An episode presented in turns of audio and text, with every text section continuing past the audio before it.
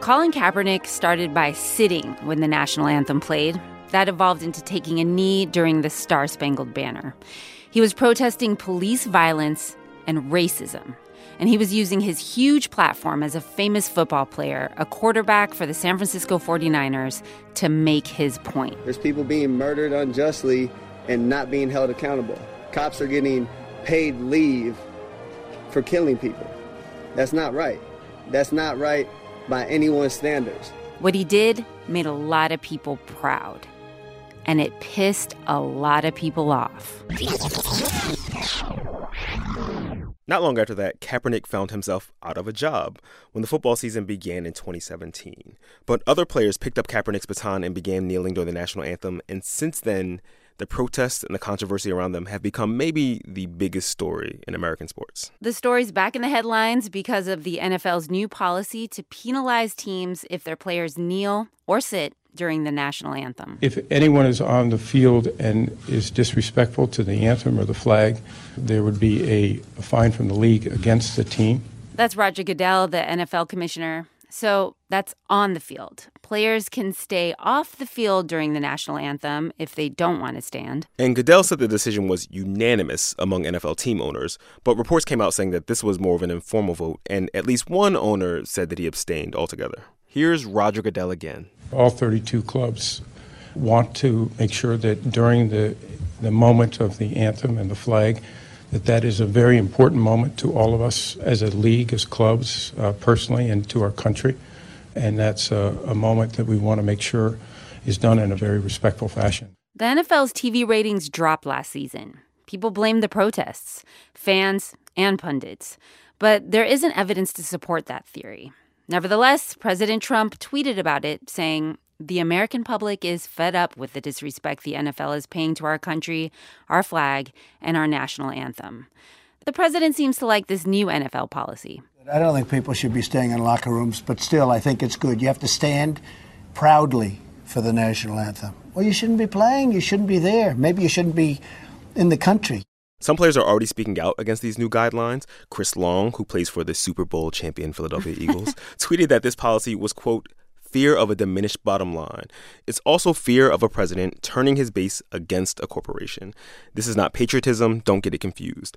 End quote. And his teammate Malcolm Jenkins said, While I disagree with this decision, I will not let it silence me or stop me from fighting.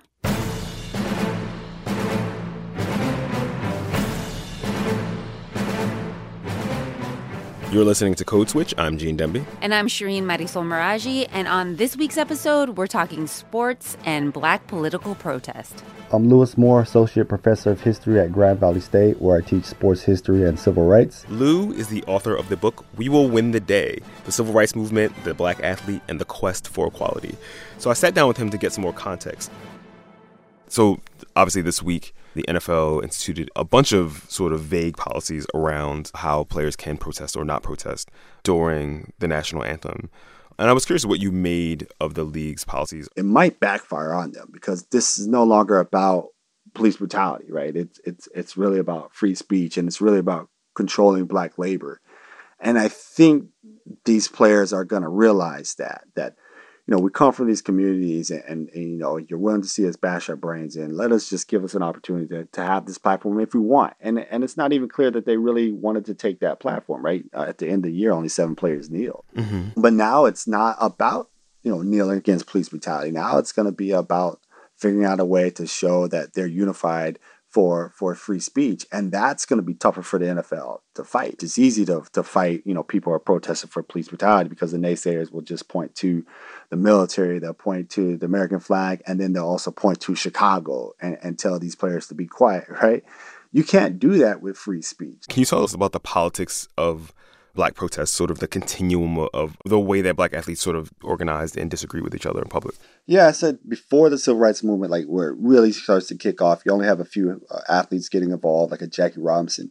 But once the civil rights movement gets going, you'll start to see more black athletes get involved. And that's because they realize that if these young kids are going to be on the streets and, and putting their lives on the lines, then they have to do this too. So someone like heavyweight champion Floyd Patterson at the time was watching the um, sit-in movements on TV, and then everything clicked for him. He said, "I have to get involved." And then the next year, he's putting in his contract that you have to desegregate this stadium in Miami if I'm going to have this heavyweight championship fight. In 62, he's going to Mississippi with Jackie Robinson to talk to civil rights leaders. In 63, he's going to Birmingham.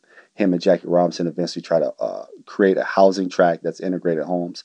So it's that type of you know the visuals of the civil rights movement the understanding the risks that these kids are taking that push a lot of these athletes into the movement to be activist athletes and what kind of pushback are they getting from the public as this is all happening? In the 60s it really depends. It's individual. Um, i think the person who gets the most pushback is someone like a bill russell because he he speaks out a lot. Bill russell for those of y'all who don't know is the legendary center for the boston celtics. He's also the first black head coach in american pro sports. From what i've read if you're simply just saying like we need civil rights and you're going to be part of this movement there's not a lot of pushback from the public because how can you argue that but then if you're someone like Bill Russell, who who is not only talking about civil rights, but is also agreeing with someone like a Malcolm X, who is also coming out at the March on Washington and saying it shouldn't have been integrated, then you'll get pushback. Uh, what's interesting though, where they do get pushback is from Jesse Owens. So there's this pretty um, famous incident in 1963 when Jackie Robinson and Floyd Patterson go to Birmingham and Jesse Owens does an interview and he openly criticizes them, essentially calls them outside agitators. And Jackie Robinson, who who has a column at that time, writes back and says essentially, look, like I'm not free until all my people are free. Let's talk about Jesse Owens because he's, you know, an American track star. He runs in the Olympics in Berlin before World War II.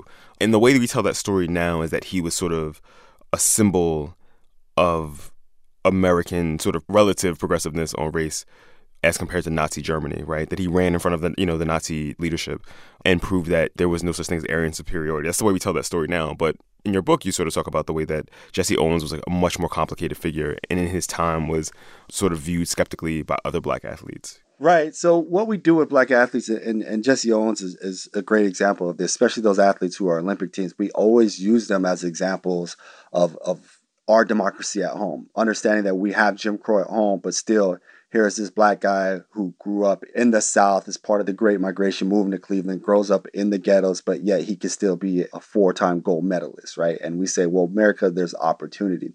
But what Jesse, what happens to Jesse is he comes home and he faces discrimination all over again.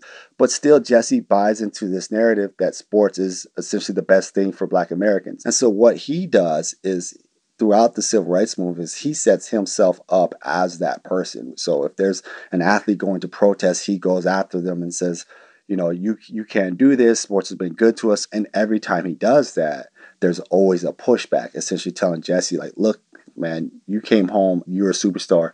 There's segregation.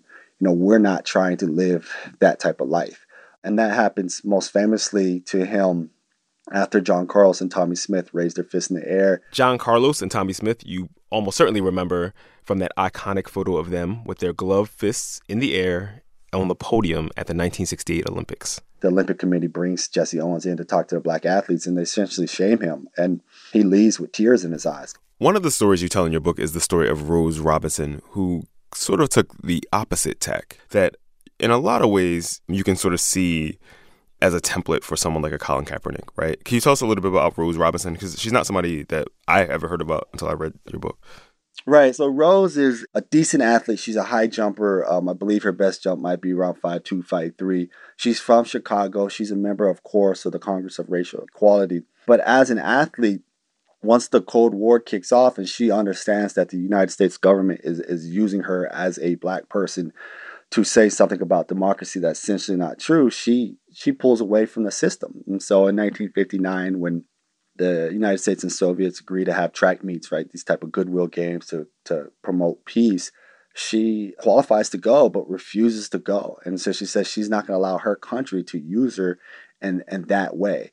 She also, it's noted in the press that during the Pan Am Games in America, she doesn't stand up for the national anthem and then in 1960, she is actually arrested for refusing to pay taxes and, and she goes on a hunger strike. What was the pushback to Rose Robinson when she decided not to stand for the anthem? None that we could see. I'm sure people are upset, but this is just something that's just not covered. One thing I do is go through the black newspapers, outside of Jet, there's rarely any mention of her as this activist athlete. It's just, you know, part of it, she's a woman and they're just not covering these types of things. But there's no like black writer, right, really pumping her up like you would do a Jackie Robinson or an Elgin Baylor who boycotts a game that same year. Obviously, professional sports is a much different sort of beast now than it was in the 60s.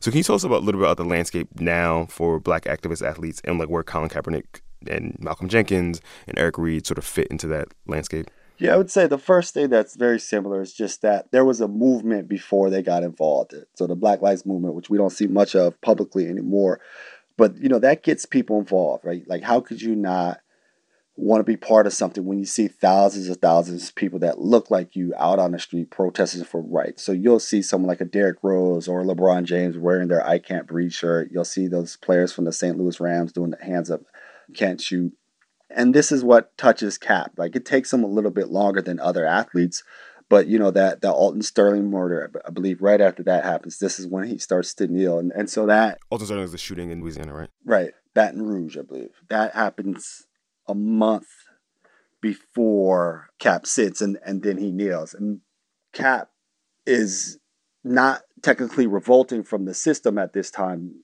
but he's using the system and the game itself to raise a point. And and the pushback is very similar to what you see with John Carlos and Tommie Smith, which is they protest during the anthem when all eyes are on them, right? Uh, and, and it's this magical moment for me because I love it, where where they're just essentially saying like, look, we have USA across our chest, but we're gonna tell you what it's like to be black in America and the blowback like you wouldn't you i guess you would believe but what i've been doing recently is just going through all these newspapers and, and reading not only editorials but letters to the editors. What were they saying? Oh gosh. Um you know how un-american is how unpatriotic it is and and it's the you know the we're all the same human race like how could you do this? Like it's ridiculous stuff like that. You know there's a sports editor in birmingham who essentially equates them to the kkk a lot of people are missing the point. Um, some white folks who do agree with them do it in a way to, and essentially say, "Look, I'm not black. This is their thing, and this must be an important issue for them to raise." But the overwhelming majority, there's a lot of people upset because they feel embarrassed, and essentially because it makes Americans have to deal with racism, right? So we, can we talk about sort of the way the economics, the way that contemporary athletes are compensated, the way that changes the way that people think about whether they should be active because one of the things you see a lot is like oh well these are millionaires right? They shouldn't be complaining. I think that there's there's a couple of things actually going on. One you hit on it with this meritocracy. So just just in general because they're athletes right uh, and they're black athletes there's always going to be that argument that if you weren't an athlete you would be in the ghetto you'd be in the jails. And then you add that money element to it and it becomes essentially like just shut up and play you have all this money how are you going to complain and we saw this in the 60s so until Jackie Robinson came around on Muhammad Ali, one of his first criticisms of Ali when Ali comes out against the Vietnam War is that America is this country that allows you to make all this money. America is this country that allows you to speak. So how dare you not, you know, go into the military? Now it takes Jackie to come around on this and see, you know, the problems of the war and actually what Ali's protesting.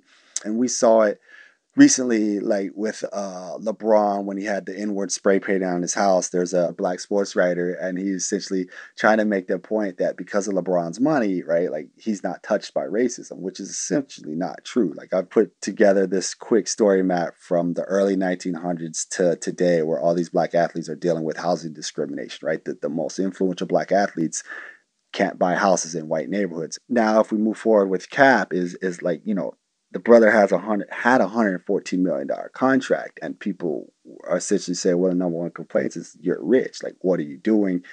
Uh, you know, you shouldn't be speaking out. You have all this success. You have all this money. You've made it. There's no problem because you've made it." And I think I want to go back to what Jackie said, and and when uh, Jesse Owens came at him, and and this is the same thing Cap is saying is like I'm not free until all my peoples are free, right? One of the things that's interesting about the cap situation, as we all know, Colin Kaepernick has not been in the league uh, for the last season, right? Some people who are affiliated with him, Eric Reid, who was a teammate of Colin Kaepernick, who was also kneeling, also does not ha- currently have a contract, and so a lot of people have talked about the fact that this looks like collusion on the part of the NFL. That looks like the NFL is actively trying to keep these athletes who've been outspoken about racial inequality and protesting uh, during the national anthem out of the league. Watching the conversation around Kaepernick for the last year has been about like whether this is actually blackballing or whether he's just not good enough to play in the NFL. One reason why it's hard to talk about race in sports is because what what sports does is it celebrates this idea of meritocracy and democracy. The best person gets an opportunity. And so a lot of Americans like to rally around that idea, right? That you can come from nothing and rise to the top. And so, you know, someone like a Jack Johnson, born son of slaves, the heavyweight champion of the world, right? Mm-hmm. But what's also clear, what, what I always like to point to, like history as an example, is that we had Negro League baseball, and that had nothing to do with merit. What happens with the Negro Leagues, and there's nothing, you know, written down technically that says it's collusion or anything. It's just that all the white owners in professional baseball just agree. They call it the gentleman's agreement not to sign these players. So they don't have to have these conversations. They just know that this is the gentleman's agreement, right? So you're going to keep out a Satchel Paige, a Josh Gibson, you know, Oscar Charleston, a Cool Papa Bell. You could, all these great players who have gone on to the Hall of Fame, you're going to keep them out. Mm. And so in sports, again, we celebrate merit, but that for a lot of black athletes, that's that's never really been the case. Huh how can we expect for this for the Kaepernick situation to sort of resolve itself? If Cap ever gets a job, I don't know how well he's going to be able to perform to take that much time off. But in the end, I think Cap will be celebrated. You know, John Carlson, Tommie Smith are, are celebrated as heroes, least celebrated as heroes. A lot of people did not like Jackie Robinson during his playing days and afterwards because he pushed for civil rights. He's celebrated as a hero. His, his jersey's retired. So I think history will be on Cap's side. Lou Moore is a professor at Grand Valley State University, where he's a professor of African American history, and he's also the author of We Will Win the Day, The Civil Rights Movement, The Black Athlete, and the Quest for Equality. Thank you so much, Lou. All right. Thanks for having me. After the break, we're revisiting a conversation with ESPN's Jemele Hill, who was condemned by the White House after she refused to, quote, stick to sports. Stay with us. This week on Latino USA, the story of the only registered Mexican American Holocaust survivor and how he risked everything to document the horrors he witnessed inside the Berga concentration camp. Find it on NPR One or wherever you get your podcasts. Hey, it's Guy Raz here, host of How I Built This, and I have some very exciting news to share. We are hosting our first ever How I Built This one day summit, sponsored by American Express. You'll have a chance to hear from and interact with some of the world's most inspiring entrepreneurs and founders, like Airbnb's Joe Gebbia, Katrina Lake of Stitch Fix, John Zimmer of Lyft, and many, many more. We'll have breakout sessions with experts and guides, and the summit will be a chance for you to meet other innovators and builders.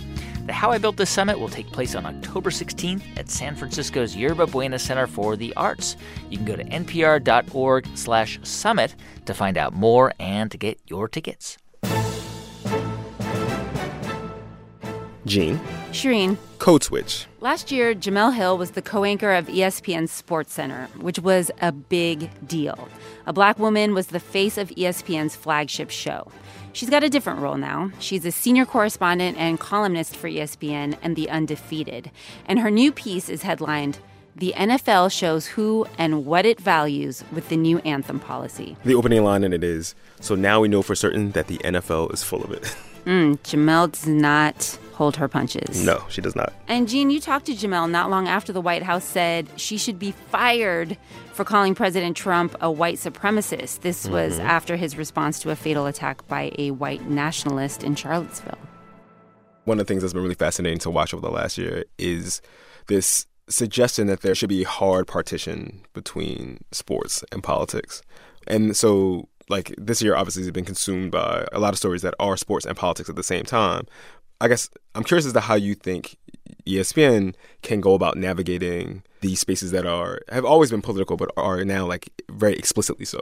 The only thing different about it now is like it, it's more divisive just in our country in general. Mm-hmm. And so that's the thing that makes it hard because even if you just do, you know, flat reporting about, say, Colin Kaepernick taking a knee, mm-hmm. you're going to get wildly emotional reactions. Right. And we're just reporting the news. We're not even weighing in. We're just telling you it happened or telling you why he's doing it, which is our journalistic responsibility to do, is to explain it in context. And so people still get mad.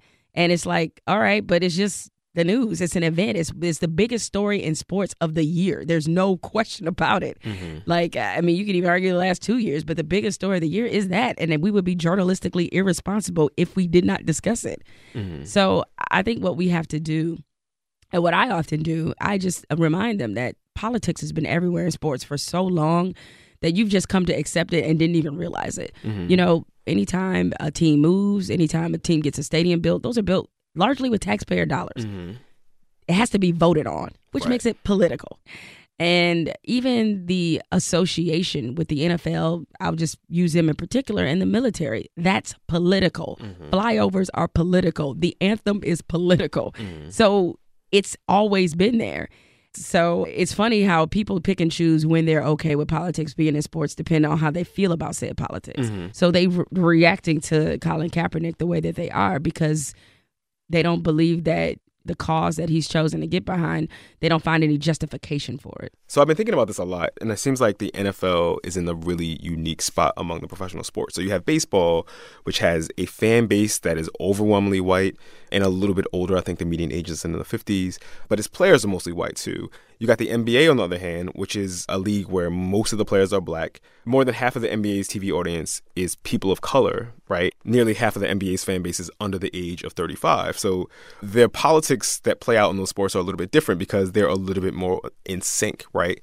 But then you have the NFL, which is, of course, the most popular sport in the country.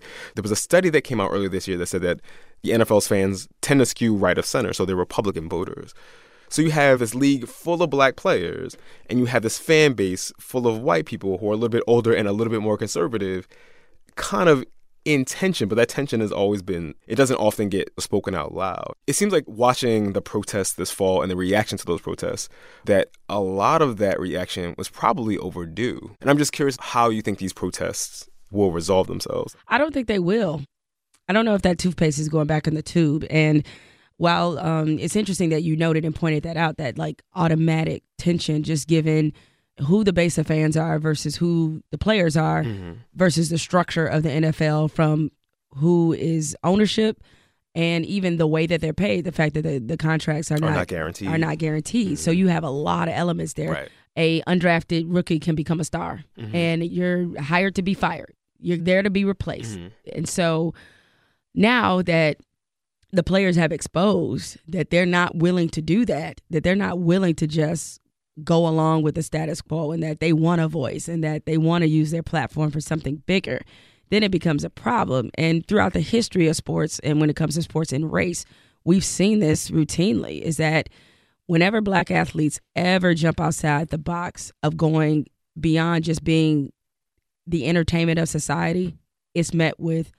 tremendous blowback. Mm-hmm. And that's why I think Colin Kaepernick doesn't have a job. See, it's one thing, I don't say this to be casual about the issue because it's very serious, but had Colin Kaepernick put his hands on a woman, he'd be back in the league. Mm. Because that tale of redemption can be sold. You can't do that with Colin Kaepernick because we're talking about thought. We're talking about how he is as a person and as a man. He's not going to all of a sudden tomorrow say, you know what, come to think of it, Philando Castile got what he deserved. That's not going to happen. Mm. So they can't redeem, quote unquote, Colin Kaepernick. They can't sell that story.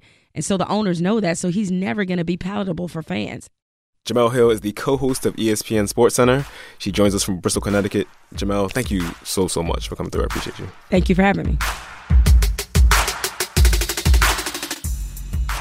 All right, y'all, that's our show. Follow us on Twitter. We're at NPR Code Switch. We want to hear from you. Email us at codeswitch at npr.org. Subscribe to the podcast wherever fine podcasts can be found or streamed. And sign up for our newsletter. You can do that at npr.org slash newsletter slash code switch. This episode was produced by Maria Paz Gutierrez and edited by Sami Yenigun, Steve Drummond, and Leah Donnella. Now, shout out to the rest of the Code Switch team Kat Chow, Adrian Florido, Karen Grigsby Bates, Walter Ray Watson. Our intern is Angelo Bautista. I'm Gene Demby. And I'm Shireen Marisol Meraji. Be easy. Peace.